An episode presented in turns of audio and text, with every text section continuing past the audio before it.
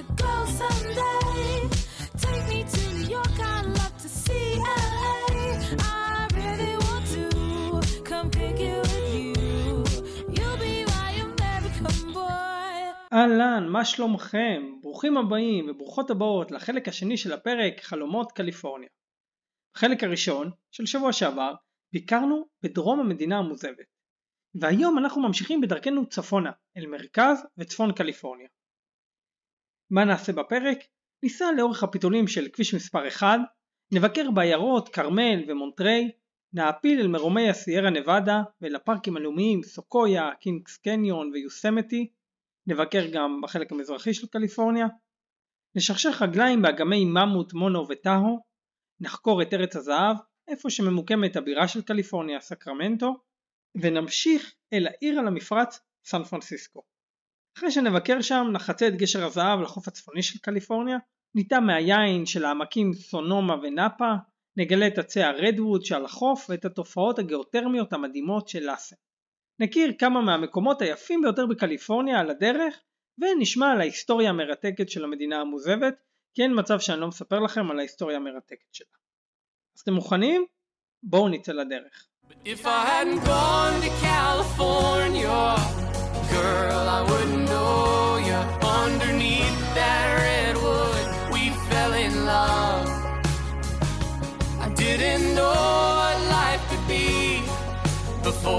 Yosemite and the power of the trees along the coast. בחלק הראשון של הפרק עצרנו באזור העיירה סולבנג, על כביש מספר 1. ועכשיו נמשיך צפונה. כביש מספר 1 כבר אמרנו מתחיל בסן דייגו וממשיך אל מחוז מרין מעבר לגשר הזהב. שם הוא מתחבר לכביש 101. אבל הקטע המפורסם שאליו כל התיירים נוהרים הוא בין העיירה סן לואיס אובסיפו למונטריי. ובחלק הזה ניסע עכשיו. בסן לואיס אובסיפו כביש 1 נפרד מכביש 101. יש מקום מאוד מעניין בעיירה הזו, מוטל בשם אדון האין, שמאוד התפרסם בעיצוב שלו, וגם מופיע בכמה סרטים ותוכניות טלוויזיה. מאוד מעניין לבלות שם לילה, אם יש לכם את האפשרות, כדאי לכם לעשות את זה. יש גם את החלק העתיק של העיירה, ויש שם עוד מיסיון, מיסיון סן לואיס אוביסיפו דה טולוסה, שהוא מסוף המאה ה-18, ויש בעיירה גם כמה מסעדות טובות. אז ככה שסן לואיס אוביסיפו זה אחלה מקום לעצור בו לפני שממשיכים צפונה לכביש 1. משם זה כבר רבע שעה נסיעה למורוביי. אני ממש אהבתי את מורוביי. זו עיירה ממש חמודה על החוף, יש טיילת עם כל מיני מסעדות, יש ברים נחמדים. ממול העיירה יש סלע ענק בצורת טורבן, בגלל זה קראו למקום הזה מורוביי, ובשקיעה הנוף פשוט מדהים. זה עדיין כפר דייגים, אז יש את כל הסירות, ויש את הסלע, ויש שקיעה יפהפייה, ויש את האוקיינוס, חלומי. צפונה משם יש את הכפר סן סימון, שהוא יותר כפרון מכפר, וטירת הרסט, שבנה ויליאם רונדולף הרסט בתחילת המאה ה-20. טירת הרסט היא טירה מאוד מפורסמת והיא מאוד יפה, עם יותר ממאה חדרים, יש שם גנים, בריכות שחייה, פסלים. כן, להרסט היה קטע כזה עם פסלים מהתקופה הקלאסית.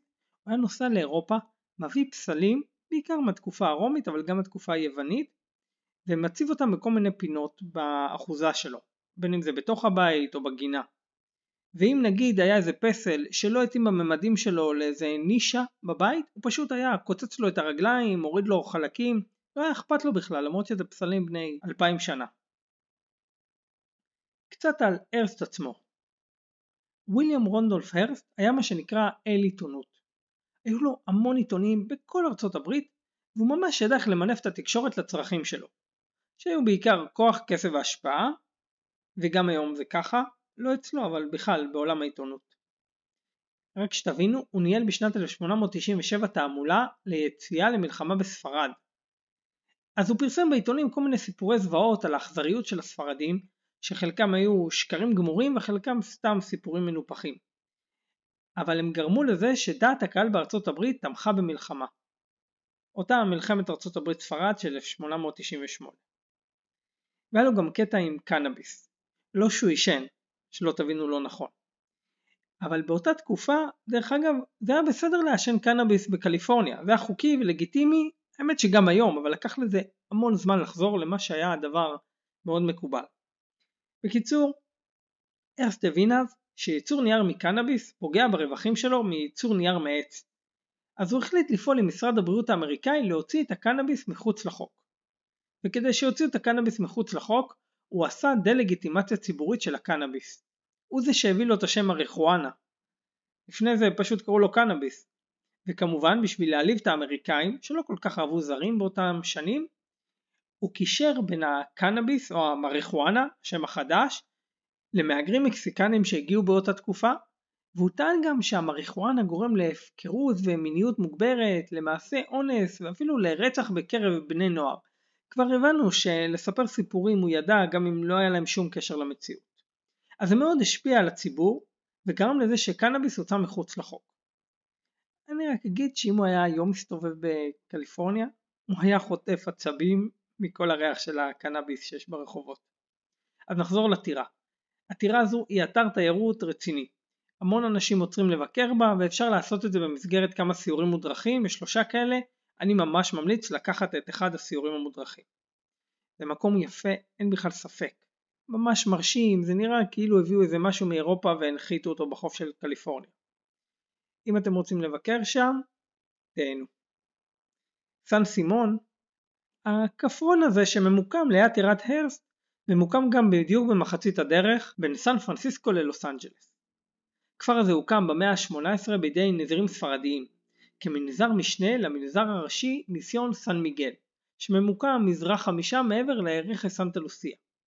וגם ציידי לוויתנים התיישבו שם, אבל מזג האוויר הסוער הבריח אותם. ליד סן סימון יש מגדלור בשם פיידרס בלנקס, וגם בו יש סיורים, מגדלור מאוד יפה. אני אישית יש לי קטע עם מגדלורים, אני ממש אוהב מגדלורים, הם נראים כל כך יפים, הם מצטלמים כל כך יפה, וכל פעם שהייתי נוסע לאורך החופים של ארצות הברית, בין אם זה במזרח ארצות הברית או במערב, הייתי עוצר לעשות תמונות לכל מיני מגדלורים או לבקר בהם. תמשיכו צפונה מהטירה ותעברו גם ליד מושבה של פילי ים. אי אפשר לפספס בגלל הרעש והריח, ובכלל כל המושבות האלה של פילי ים מאוד אופייניים לכביש מספר 1, כי יש המון בעלי חיים ימיים לאורך כל הדרך. אז גם תגיעו לחלק הכי יפה של כביש מספר 1, ביקסר.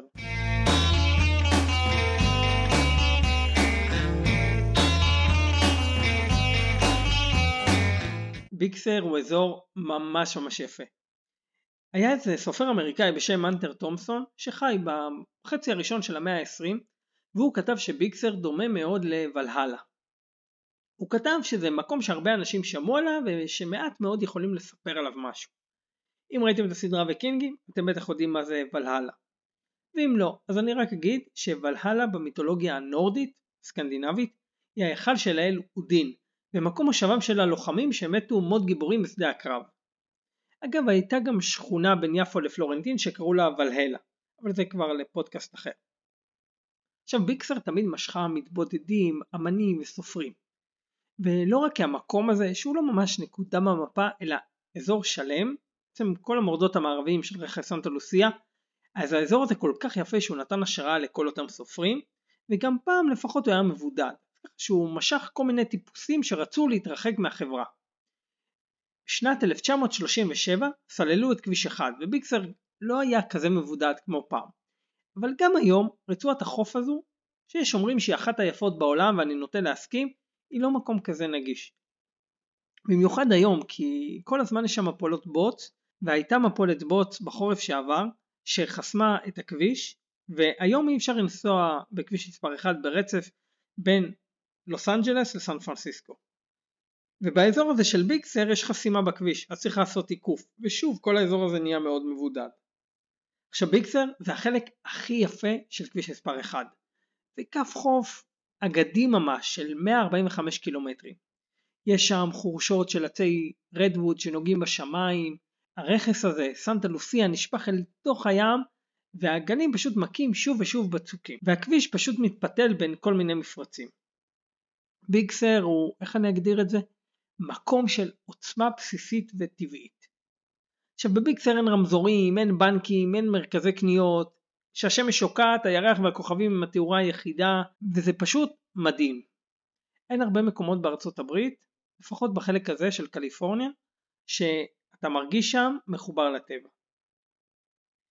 לאורך הכביש יש גם את גשר הבטון, גשר ביקסבי, שהוא הסמל של כביש מספר 1, זה גשר קשת מאוד יפה באורך של 213 מטרים, 80 מטרים מעל קרקעית הנחל. המון אנשים עוצרים שם לתמונות. את הגשר אגב בנו בראשית שנות ה-30 אסירים מבתי הכלא של קליפורניה. זו לא הייתה משימה קלה, יש פה רוחות מאוד חזקות, האדמה לא יציבה. אתם ראיתם בעצמכם שחלק מהכביש נסגר בגלל מפולת בוט, ואין איזה עיר בסביבה. סן פרנסיסקו ולוס אנג'לס מאוד רחוקות, אז זה די הכביד על הבנאים והמהנדסים, אבל בסוף, עם עבודה מאוד קשה, הם בנו את הגשר והדרך בין ביקסר למונטרי התקצרה ב-48 קילומטרים, וגם סוף סוף סיימו את כביש מספר 1. אז הדרך בואו נמשיך ממשיכה בין ההרים לאוקיינוס, חולפת על פני נקודות תצפית כמו נקודת ההוריקן, כל מיני מושבות של לוטרות ים ואריות ים ומגדלורים, כמו מגדלור פוינט סור, שעומד על סלע ענק שחודר אל תוך הים, וגם שמורות טבע, כמו יוליה פייפר ברנס, שזו שמורת טבע ממש יפה עם הרבה מסלולי הליכה, ממש כדאי לעצור שם, המסלול הכי מפורסם בפארק הוא המסלול אל מפל מקווי, שהוא מפל יפהפה 25 מטר גובה שנשפך ישר אל תוך האוקיינוס. אז ככה שיש שביל שמוביל דרך הצוקים לקו החוף ואתם יכולים לראות את המפל. עוד פארק לאורך כביש מספר 1 זה לינקלן, שגם שם יש שבילים ביערות של עצי רדווד וגם שם יש מפלים ובריכות מים. חשוב לדעת שבביקסר הכל יקר, מלמלא דלק, לישון, אוכל, אם אתם רוצים לעצור לארוחה במסעדות של ביג סר, יש כמה מסעדות מומלצות, אבל תדעו שהמחירים מטורפים. מסעדות כמו Sur House או סיירה מאר, אני ממליץ על מסעדת נפנתה. המחירים עדיין גבוהים אבל קצת יותר סבירים, והיא ממש על הצוק, אז יש נופים ממש יפים. בכל מקרה, רוב האנשים לא ישנים בביג סר, אלא רק נוסעים דרך בטיול יום בין מונטריי, בין האזור הזה של מונטריי לבין האזור הזה של מורו ביי או הפוך. בחלק היותר צפוני של כביש מספר 1, באזור הזה של מונטריי וכרמל יש פארק שאני אישית ממש אהבתי, לדעתי הוא הפארק הכי יפה שיש לאורך כביש מספר 1, פוינט לובוס. שבפוינט לובוס יש נופים ממש יפים לכל מיני מפרצים קטנים כמו המפרץ הסיני, יש לגונות, חופים מבודדים, יש שם חוף יפה, החוף הנעלם, יש יערות, כרי דשא, יש מימול עיונים עם בעלי חיים, יש לוטרות ואריות ים, ויש שביל שמתפתל בין כל היופי הזה ומאפשר לראות את פילי הטבע שיש בפוינט לובוס. יש שם גם בקתה קטנה שבמאה ה-19 גרו בה ציידי לוויתנים סינים, יפנים ופורטוגלים והיום זה מוזיאון. בכלל הקטע הזה של ציד לוויתנים היה חתיכת דבר במאה ה-19. עכשיו שמטיילים פה זה נראה כזה מקום יפה שברור שזה פארק אבל מעניין לדעת שבסוף המאה ה-19 אשכרה תכננו להרוס פה את הכל ולבנות כאן עיירה לו הייתה ממש תוכנית מפורטת ואפילו הביאו לה שם, קרמליטו. המזל שלנו המטיילים שהיה איזה בחור אחד בשם אלכסנדר אלן שהתחיל לקנות חלקה אחר חלקה, לאחד אותם, כשהוא סיים לעשות את זה הוא פשוט העניק הכל לקליפורניה מתנה כדי שיקימו פארק וישמרו את המקום. אם אתם בעניין של צלילות תדעו שזה גם אחד המקומות הטובים ביותר בקליפורניה לצלול בהם. מתחת למים יש עולם ים ממש מדהים ועשיר. אז בגלל שפוינט לובוס כל כך יפה, מלא אנשים מגיעים לכאן, ויש מחסור רציני במקומות חנייה. הרבה פעמים אנשים פשוט מחנים על כביש מספר 1 והולכים ברגל לפארק. יש דיבורים כאלה להכניס מערכת של הזמנות מקום לפי שעות, כמו שיש ביוסמתי ופארקים אחרים, אבל זה עדיין לא נכנס. אז אני ממליץ להגיע מוקדם בבוקר או אחר הצהריים אם אתם מטיילים בעונה, בשביל לנסות להתחמק מהעומס, כי אחרת זה בלתי נסבל. ופוינט לובוס גם מאוד קרובה לעיירה כרמל, שהיא ציורית באופן מפחיד, ומונטרי שהיא כבר עיר מרכזית יותר ומאוד מעניינת, וגם שם רוב המטיילים באזור ישנים.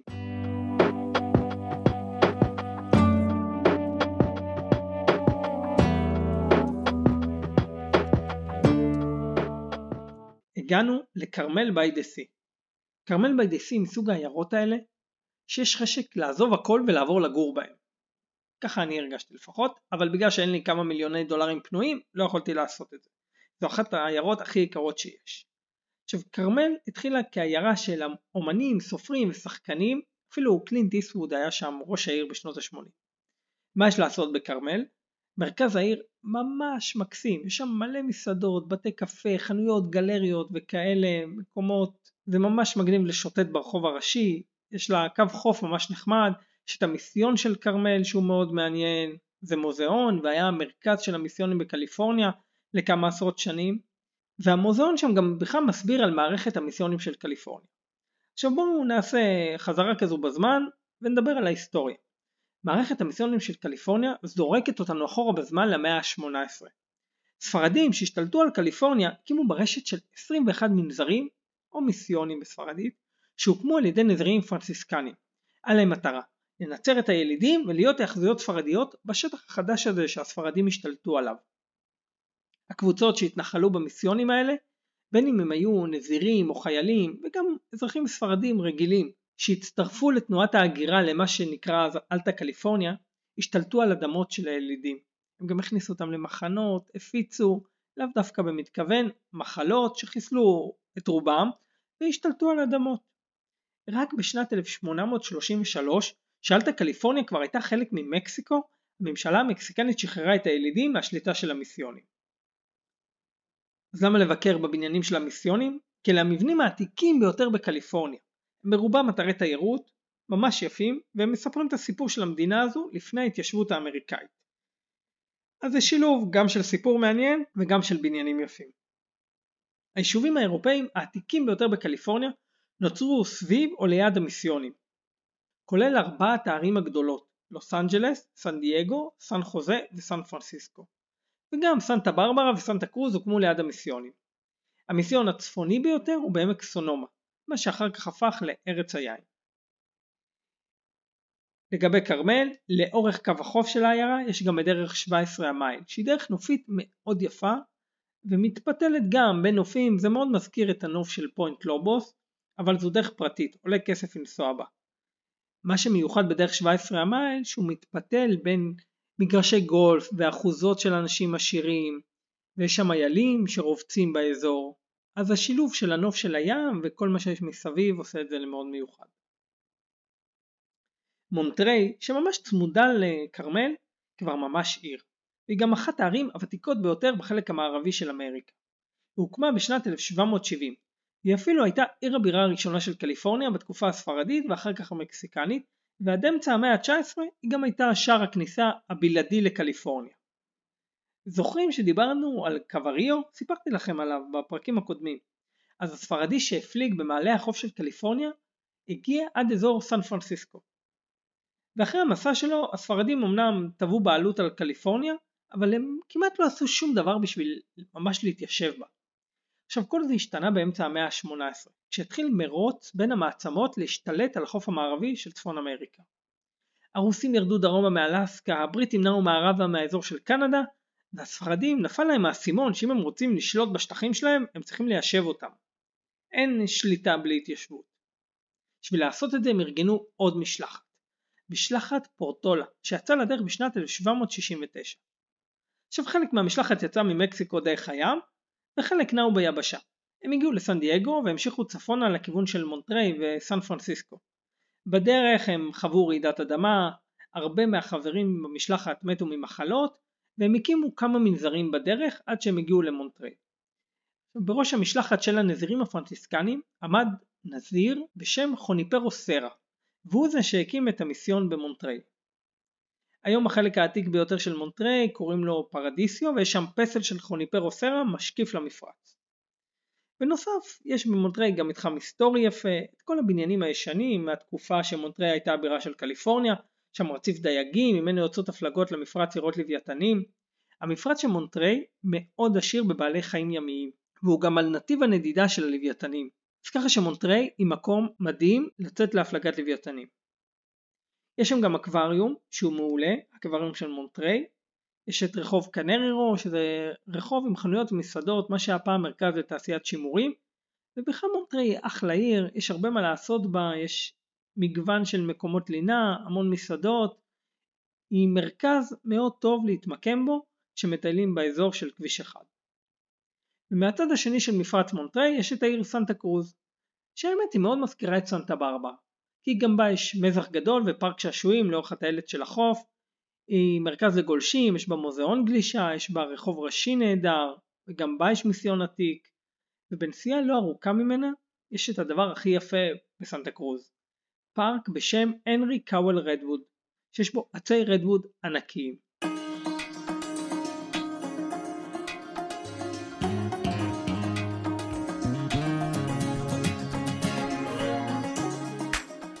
בואו ניכנס קצת אל תוככי קליפורניה. רכס סנטה לוסיה מתרומם מהאוקיינוס במרכז קליפורניה והוא חלק מרכסי החוף. והוא גם זכה בתואר רכס ההרים התלול ביותר שמתרומם מהאוקיינוס במה שמכונה 48 המדינות התחתונות, שזה ארצות הברית בלי אלסקה והוואי. הפסגה הכי גבוהה ברכס סנטה לוסיה מתרוממת לגובה של 1572 מטרים והיא מרוחקת רק 5 קילומטרים מהאוקיינוס. אז הוא זיכה אותה בתואר הפסגה הכי קרובה לחוף, גם באותם 48 מדינות תחתונות. הרכס הזה היה מחסום גיאוגרפי לכל אותם מגלי ארצות ספרדים שהזכרתי מקודם. והוא מפריד בין האזור של החוף לבין עמק סלינס. העיר סלינס ממש קרובה למונטריי, זה עניין של 20 דקות נסיעה, והיא מפורסמת כי גר בה הסופר ג'ון סטיינבק, זה שכתב את הספר ענבי זעם. בעיקרון עמק סלינס הוא לא עמק רחב מדי והוא מתעסק בעיקר בחקלאות, אבל יש בו כמה יקבים טובים ומיסיונים עתיקים. אז אם אתם מטיילים שם או אם אתם נוסעים בכביש 101 שחוצה את העמק, אפשר לעצור בכמה יקבים ולטעום מהיינות שלהם. יש עוד רכס, רכס גבילן, שיש בו את הפארק הלאומי פינקלס.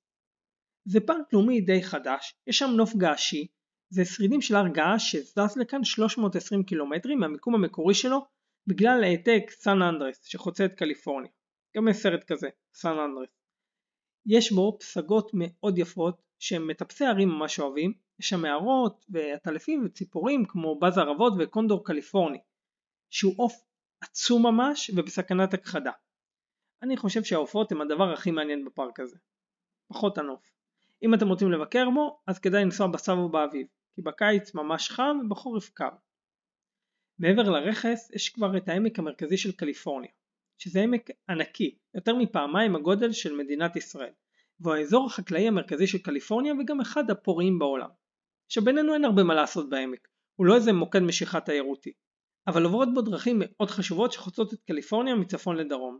הכביש המהיר I5 שחוצה את כל החוף המערבי, ממש מהגבול מסן דייגו הגבול של מקסיקו עד הגבול עם קנדה, וכביש 99 שהוא כביש יותר מקומי וקרוב יותר למורדות של הסיירה נבדה.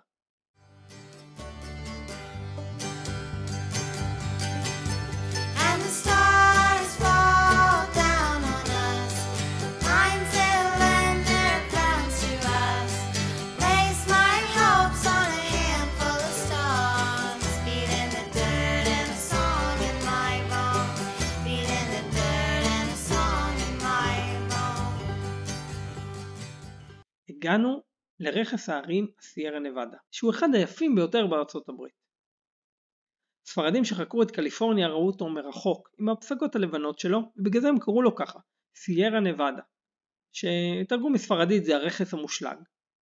אבל ג'ון מיור, ואם האזנתם לפרק על יוסמתי כבר הבנתם מי הוא היה, כינה אותו רכס האור. וזה בגלל שהגרנית הבהירה של הרכס נחשפה על ידי פעילות של קרחונים. זה נראה כאילו האור חוזר ממנו.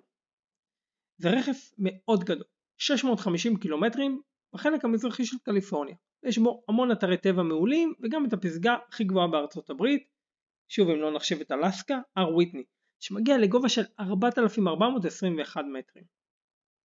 סיירה נבדה היא גם אזור הגידול של עצי הסוקויה הענקית, ויש כאן גם פארק לאומי שמוקדש לעצים האלה, הפארק הלאומי סוקויה. בפארק הלאומי סוקויה יש את העצים הכי גדולים בעולם. צמוד אליו יש את הפארק הלאומי קינגס קניון, שם תוכלו ממש להתרשם מהנוף של ההרים, והוא קרוב להר ויטני. מי שאוהב מסלולי הליכה, קינגס קניון הוא אתר חובה. יש שם מסלולים לא פשוטים, אבל מאוד מאוד יפים, ולא המון אנשים הולכים בשבילים שם.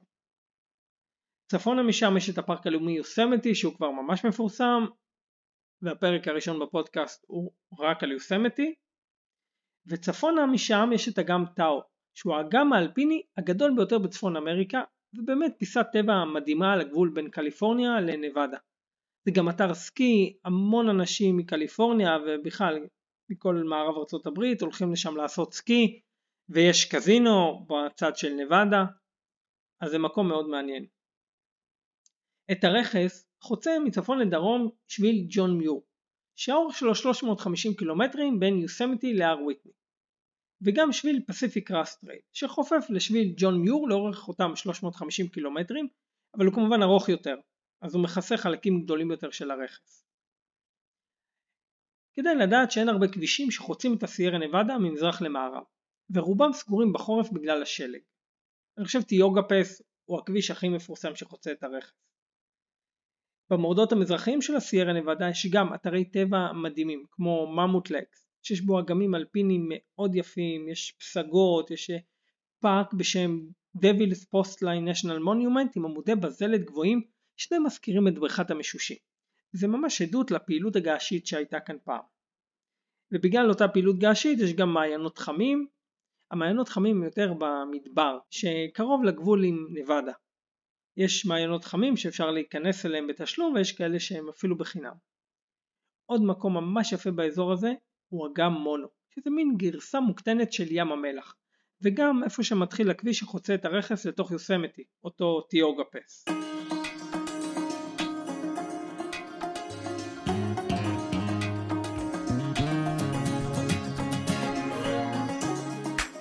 סיימנו עם מרכז קליפורניה, והגענו כבר לצפון קליפורניה, החלק הפראי, אם אפשר לקרוא לו ככה, של המדינה המוזבת.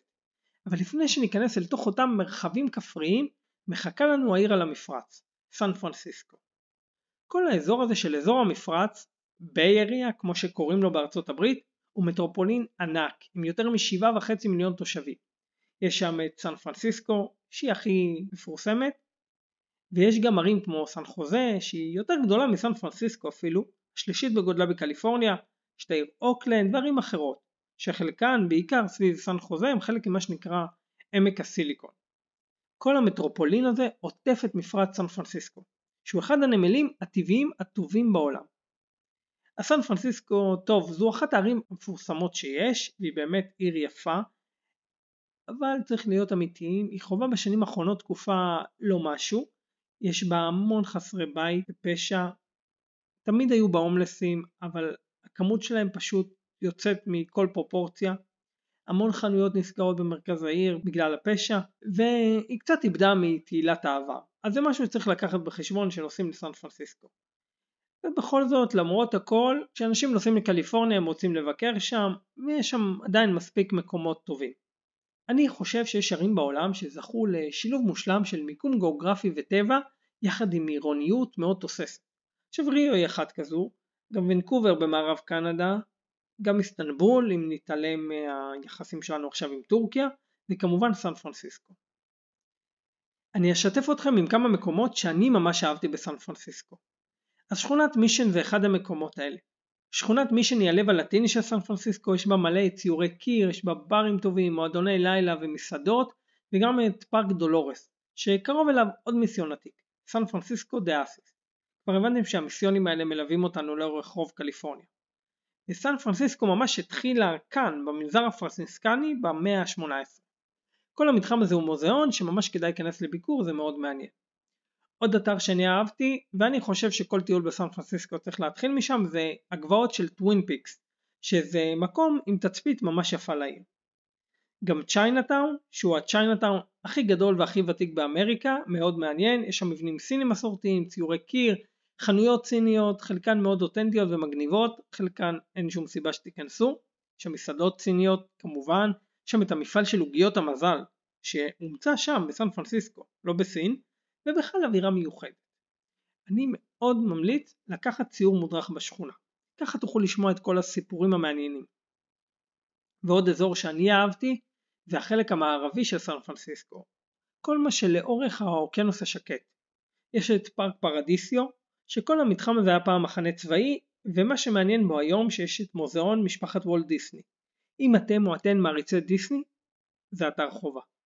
הקצה המערבי של הפארק צמוד לאוקיינוס, יש שם חופים קטנים כמו חוף מרשל שיש ממנו נוף לגשר הזהב, יש מוזיאון בשם לגיון הכבוד שמתמחה באומנות ולידו יש את אנדרטת השואה העירונית ויש גם מסלול הליכה בשם Lands End שאם תלכו בשבילים עד נקודת התצפית ממש בסוף השביל תראו נוף כזה של האוקיינוס שנותן תחושה כאילו זה באמת הקצה של היבשת. וכמובן יש את גשר הזהב, שלדעתי הוא אחד הגשרים הכי מפורסמים בעולם, ודי אתר חובה בסן פרנסיסקו. הדבר הכי טוב בגשר הזהב מבחינתי, זה שהוא מוביל לתוך מחוז מרין, מרין קאונטי, שזה האזור שאני הכי אהבתי בביי אריה.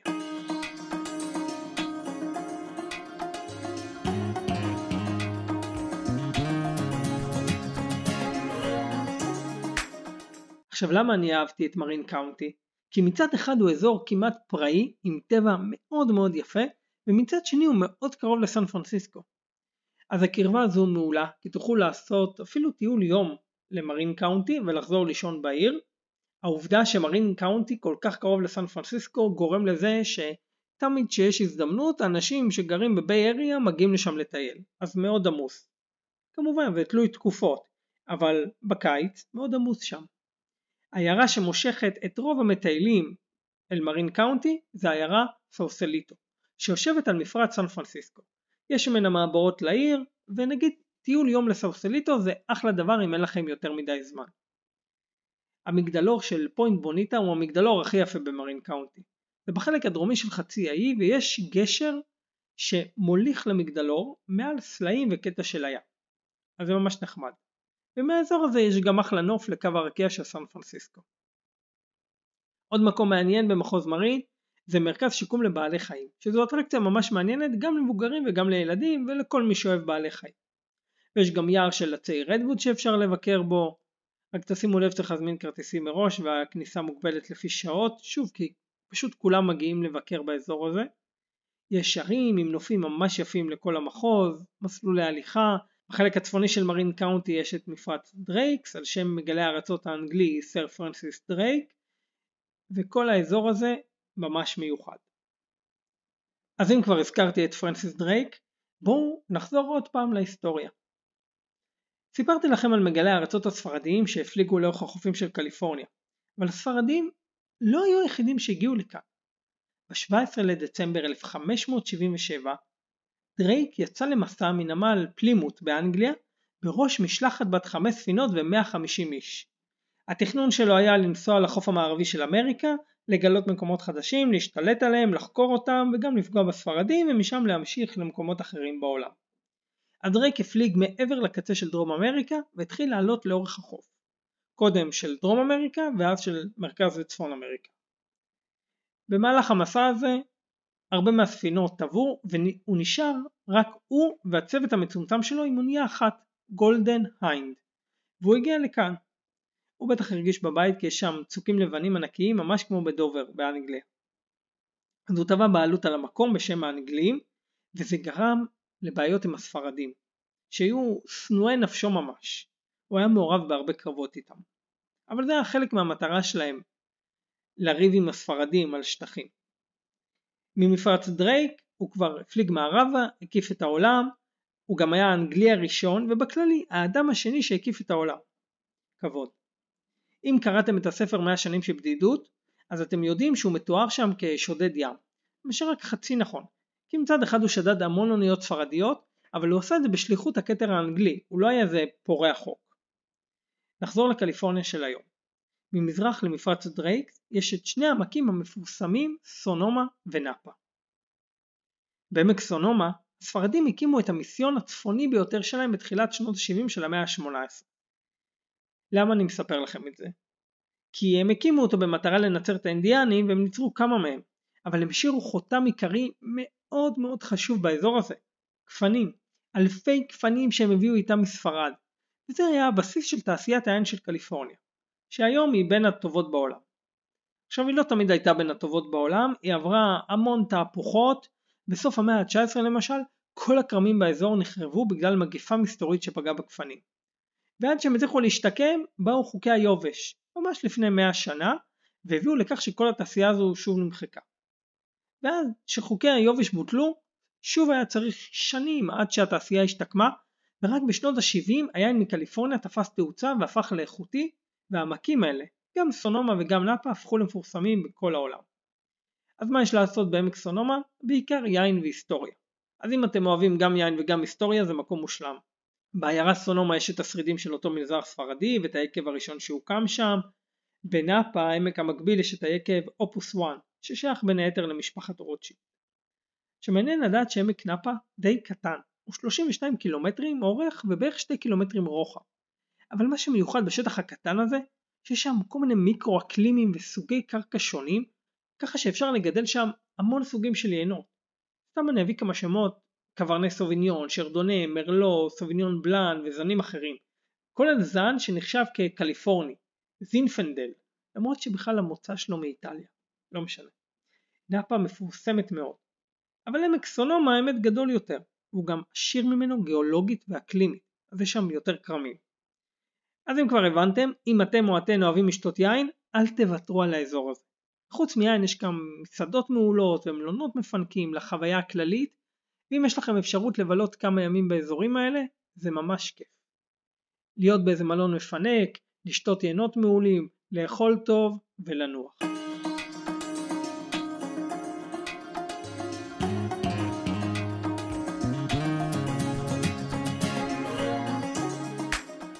חזרנו לקו החוף של קליפורניה, אבל הפעם החוף הצפוני. כביש אחד מתפתל גם כאן. הוא יוצא מסאוסוליטו, שבמרין קאונטי עד העיירה לגט, שם הוא מתחבר לכביש 101. לאורך החופים יש נופים ממש יפים של האוקיינוס, ויש גם מקום מאוד מעניין, פורט רוס. מה הסיפור הזה של פורט רוס? תקשיבו לזה. פורט רוס הוקמה בשנת 1812, והיא הייתה נקודת ההתיישבות הדרומית ביותר של הרוסים באמריקה. כן, של הרוסים, אפילו רוסים הגיעו לכאן. היא שגשגה אותה מושבה במשך כמה עשורים והייתה המוצב הקדמי של אותה מושבה רוסית באלסקה. אנחנו יודעים שהרוסים מכרו את אלסקה לארצות הברית. פורט רוסי המקום היחיד שיש בו שרידים להתיישבות רוסית כולל כנסייה רוסית אורתודוקסית מעץ מקורית מתחילת המאה ה-19 היחיד בקליפורניה. זה מקום ממש מעניין. בסוף המושבה הזו נעזבה. בשנים האחרונות שלה היא הידרדרה ובשנת 1841 היא נמכרה לאמריקאי בשם ג'ון סאוטר, שבכלל נולד בשם יוהאן אוגוסט סאטר בשוויץ. עכשיו יש לו סיפור מעניין, כי הוא גם קשור למקומות אחרים בקליפורניה. יוהאן סאטר התחתן באירופה עם אלמנה עשירה, וגם הביא איתה ילדים ובזבז לה את כל הכסף. כשנמאס לו הוא ברח לאמריקה. לא בדיוק איזה דמות מופת. כשהוא הגיע לניו יורק הוא גם הפך מיוהאן סאטר לג'ון סאוטר, שיישמע יותר אמריקאי. ואז הוא טען שבאירופה הוא היה גנרל, למרות שהוא לא שירת אפילו יום אחד בצבא. נו הבנתם את הטיפוס. בסוף הוא הגיע לקליפורניה, אחרי שהוא היה מעורב בכמה עסקאות מפוקפקות במזרח ארצות הברית, עוד בתקופה שקליפורניה הייתה מקסיקנית. הוא קיבל גם אזרחות מקסיקנית, וקנה את פורט רוס הכושלת מהרוסים. בהמשך הוא נדד פנימה לעמק המרכזי של קליפורניה והקים מבצר איפה שהיום סקרמנטו, עיר הבירה של קליפורניה. נו סקרמנטו, איפה שעמרי כספי שיחק, סקרמנטו קינגס. וסקרמנטו כבר מביאה אותנו לארץ הזהב של קליפורניה, Gold Country. סקרמנטו ממוקמת בחלק המערבי של ארץ הזהב, שנמתחת מבירת קליפורניה עד למורדות של הסיירה נבדה. עכשיו סקרמנטו היא לא איזה מוקד תיירותי, רוב המטיילים לא מגיעים לשם בכלל. אבל אם יצא לכם להגיע לשם, ממש כדאי לבקר במוזיאון המדינה של קליפורניה, כי זה ייתן לכם ממש מושג על המדינה הזו והסיפור שלה, וגם לבקר בשכונת Old Sacramento Waterfront במוזיאון הרכבת של קליפורניה, שהוא מוזיאון ממש מעניין לא רק לאוהבי רכבות, אני ממש אהבתי אותו. אז מה הסיפור של ארץ הזהב? תקשיבו לזה. ביום חורפי בקליפורניה מאוד נידחת של שנת 1848, נגר בשם ג'יימס מרשל הבחין בכמה גרגירים זהובים בערוץ הנחל. הוא התחיל לאסוף אותם עד שהיה לו איזה 85 גרם. ואז הוא רכב לעיר הקרובה כדי לבחון את מה שהוא מצא יחד עם המעסיק שלו, ג'ון סאוטר.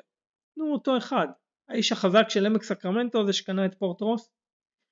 אחרי שהם זיהו מעל לכל צל של ספק שמדובר בזהב, סאוטר פנה לאינדיאנים באזור והציע להם חוזה חכירה לשטח הצמוד למנסרה שלו תמורת כמה חולצות, כובעים, עם חטות קמח ועוד כמה שטויות. ג'ון מאוד לא רצה שהזהב הזה ימשוך אנשים, כי אז הם יחרבו לו את הבית והמנסרה. אבל הסיפור הזה שנועד להישאר חסוי הצמיח כנפיים. בעיקר בגלל ג'ון עצמו, שלא יכל לשמור על הפה שלו סגור והוא נסע לסן פרנסיסקו שהייתה אז עיירה די קטנה עם 800 תושבים והתרברב בזהב שמצא. הוא שתה כל כך הרבה בברים שם והתחיל לספר לכולם יש בשטח שלי זהב. לא הדבר הכי חכם לעשות. אז השמועה על הזהב הזה עשתה לה כנפיים והתפשטה במהירות לכל צפון קליפורניה. ב-15 במרץ הופיעה ידיעה על הנושא בעמוד השני של עיתון קליפורניאן בסן פרנסיסקו, ואחר כך התחיל טפטוף של ידיעות בעיתונות המקומית.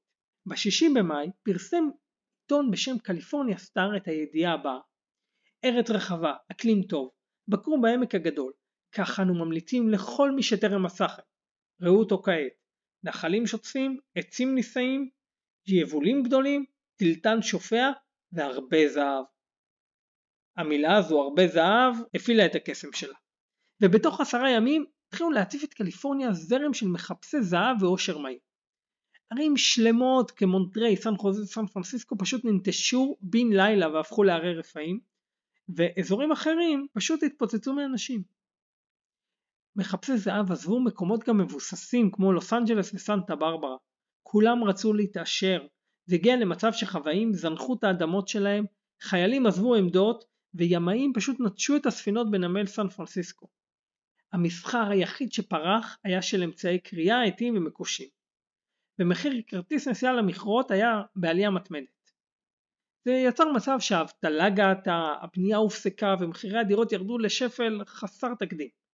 אלה היו הימים הראשונים של תנועת ענק, שהביאה לקליפורניה המוני אנשים מרחבי ארצות הברית, במה שנודע אחר כך הבהלה לזהב. פתאום מלא אנשים חיפשו חיים טובים יותר. הון ועושר הגיעו מבריטניה, אירופה, סין, אוסטרליה, צפון ודרום אמריקה אל חלקת הארץ הקטנה הזו, וההשפעות היו פשוט עצומות. אותם מחפשי וקוראי זהב שנקראו גם ה-49, בהתייחס לשנת 1849, השנה שהם התחילו את המסע, תקפו את כל מי שעלול להפריע להם בדרך אל העושר, כולל הילידים שחיו עד אז בביטחון יחסי באדמות שלהם. אותם אנשים בנו עיירות, צללו דרכים והפכו את מרכז קליפורניה ממש לארץ האפשרויות הבלתי מוגבלות. עכשיו ההגעה של מחפשי הזהב לא השפיעה רק על ארץ הזהב, אלא בכלל על קליפורניה. סן פרנסיסקו למשל גדלה בצורה חסרת פרופורציות מיישוב קטן לעיר של 36 אלף תושבים תוך שלוש שנים. כבישים, כנסיות ובתי ספר נבנו בכל קליפורניה, וחוקה נוסחה בשנת 1849, וכבר בספטמבר 1850 קליפורניה הייתה מדינה בארצות הברית. העניין הוא שבסוף כמויות הזהב הידלדלו, הרבה כורים חזרו הביתה, והיו כאלה שהעריכו את הפוטנציאל של קליפורניה והאמינו שהאדמה שלה ממש פוריה. ואז גם החקלאות החליפה את הקריאה כאחד ממקורות העושר העיקריים של קליפורניה. אז הבהלה לזהב היא באמת רגע היסטורי ותרבותי חשוב ומרתק ביותר בהיסטוריה האמריקאית. ואת הרגע הזה אפשר לראות כשמטיילים בארץ הזהב. יש שם עיירות שהוקמו באותה תקופה ונשארו כמעט אותו דבר. העיירות האלה נבדה סיטי, אובורן, קולומה, איפה שמצאו פעם ראשונה את הזהב, סאטר קריק, קולומביה וג'יימסטאון, בכולן תמצאו עדויות לעבר הסוער של האזור. יש שם גם מבנים מאותה תקופה, מבני עץ שנראים כמו מהתקופה של המערבונים, כי זה משיק פחות או יותר, וגם את כל האתרים של הקריאה, ויש שם גם מלונות ממש מפנקים, מלונות בוטיק כאלה מאוד מיוחדים, זה אזור ממש יפה, שאני לא חושב שהמון מטיילים ישראלים מגיעים אליו.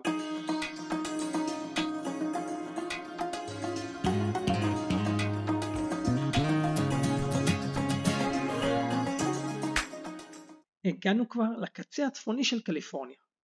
בחלק הצפוני ביותר של קליפורניה רכס ההרים הוא כבר לא הסיירה נבדה, אלא הקסקייד, ויש בו פארק לאומי מאוד מיוחד, מאוד יפה ודי נידח. פארק הלאומי Lassen Volcanic.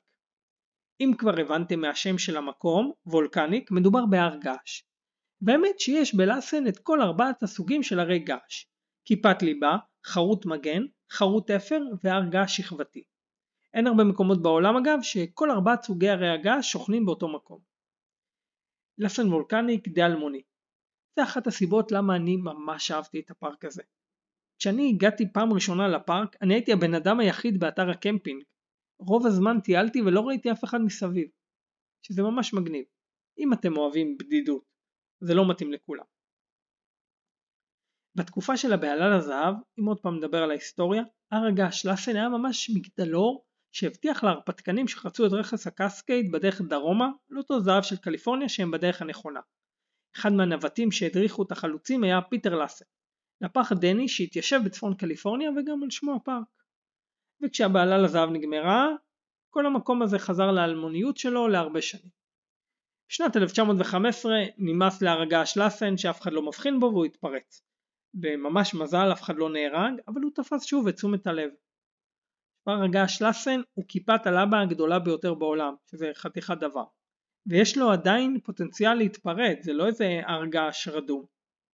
מסביב להר יש אוסף של אגמים אלפינים צלולים, יערות, בריכות בוץ מבעבעות, מעיינות חמים, נחלים ומפלים.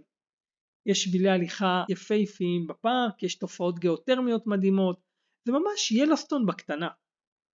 אם אתם מבקרים באזור, תקדישו לו זמן. ובאזור הזה של אסן יש עוד הר געש, לא רחוק ממנו, הר שסטה, שהוא כבר מתרומם לגובה של 4,322 מטרים, הוא פשוט ענק.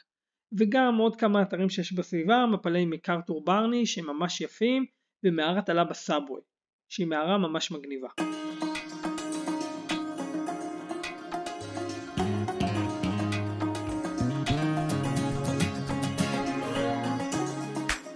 ושוב אנחנו בחוף של קליפורניה, אבל הפעם בצפון קליפורניה, ואחד האזורים המיוחדים ביותר במדינה.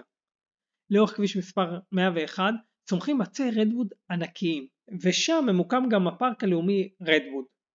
יש שם קו חוף פראי ממש שזכה לשם החוף האבוד, עם מסלול הליכה של כמה ימים לאורך החוף, שלאורך השביל אין זכר לציוויליזציה. באזור הזה יש גם עיירות ממש יפות כמו יוריקה, עם בתים ויקטוריאנים מיוחדים, טרינידד, שהיא עיירה קטנה שבמפרץ שלה יש מלא איים קטנים ופוטוגנים, וקרסנט סיטי, שהיא העיירה האחרונה לפני הגבול עם מדינת אורגון. קרסנט סיטי זו עיירת דייגים שנחרבה כמה פעמים בגלל צונאמי, והפעם האחרונה שהיא נחרבה בשנת 2011 בגלל רעידת אדמה ביפן, בצד השני של האוקיינוס, קולטים? וכל האזור הזה כמובן הוא בית לעצי הרדווד, שהם העצים הגבוהים בעולם. עכשיו עד אמצע המאה ה-19 הרדווד היה שליט קו החוף של קליפורניה, כל קליפורניה. העץ הזה ניזון מהערפילים שעולים מהאוקיינוס וזה מה שמאפשר לו לצמוח לגובה מטורף. היום הפארק הוא שריד זעום למה שהיה פעם ובשטח של הפארק יש 45% מכל עצי הרדווד בעולם. עצי הרדווד יש להם עוד שם, שם רשמי סוקויה נאה והם קרובי משפחה של הסוקויה הענקית. זה מהסיירה נבדה. אבל שלא כמו הקרובים שלהם הם גדלים רק לאורך החוף והם גבוהים יותר, מעל 100 מטרים. אלה עצים ממש מרשימים. עובי הקליפה שלהם 30 סנטימטרים בצבעים של אדום חום והגזע עשיר בתנין אז זה מספק הגנה טובה משרפה, מחלות והדבקה בחרקים. זה גורם לעצים להיות ממש זקנים, יכולים להגיע לגיל של 2200 שנים. עץ הרדווד הגבוה ביותר בעולם, מכונה היפוריון, ממש כאן בפארק, מתנשא לגובה של מעל 115 מטרים, שזה ממש גורד שחקים. אז חוץ משבילים בתוך היערות יש גם שבילים בתוך קניונים יפים כמו קניון פרן וכמובן מסלולים לחופים. כל האזור הזה הוא אזור יפהפה לטייל בו.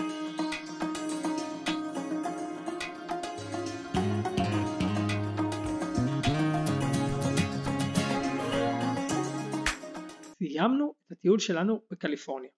טיול שהתפרס על פני שני פרקים. הכרנו את האזורים שהם מורכבת המדינה הענקית והמיוחדת הזו, סיפרתי לכם סיפורים על העבר הסוער שלה, שיתפתי אתכם במקומות שאני אהבתי בקליפורניה, ואני מאוד מקווה שנהנתם. לעוד מידע על המדינה הזו, על קליפורניה ובכלל, אתם מוזמנים לבקר באתר האינטרנט שלנו travelbeamerica.com. אני מאוד מקווה שנהנתם, ונשתמע בפרק הבא, במקום אחר בצפון אמריקה.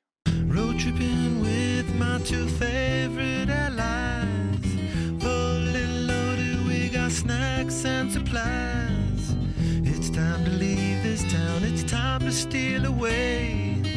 Let's go get lost anywhere in the USA.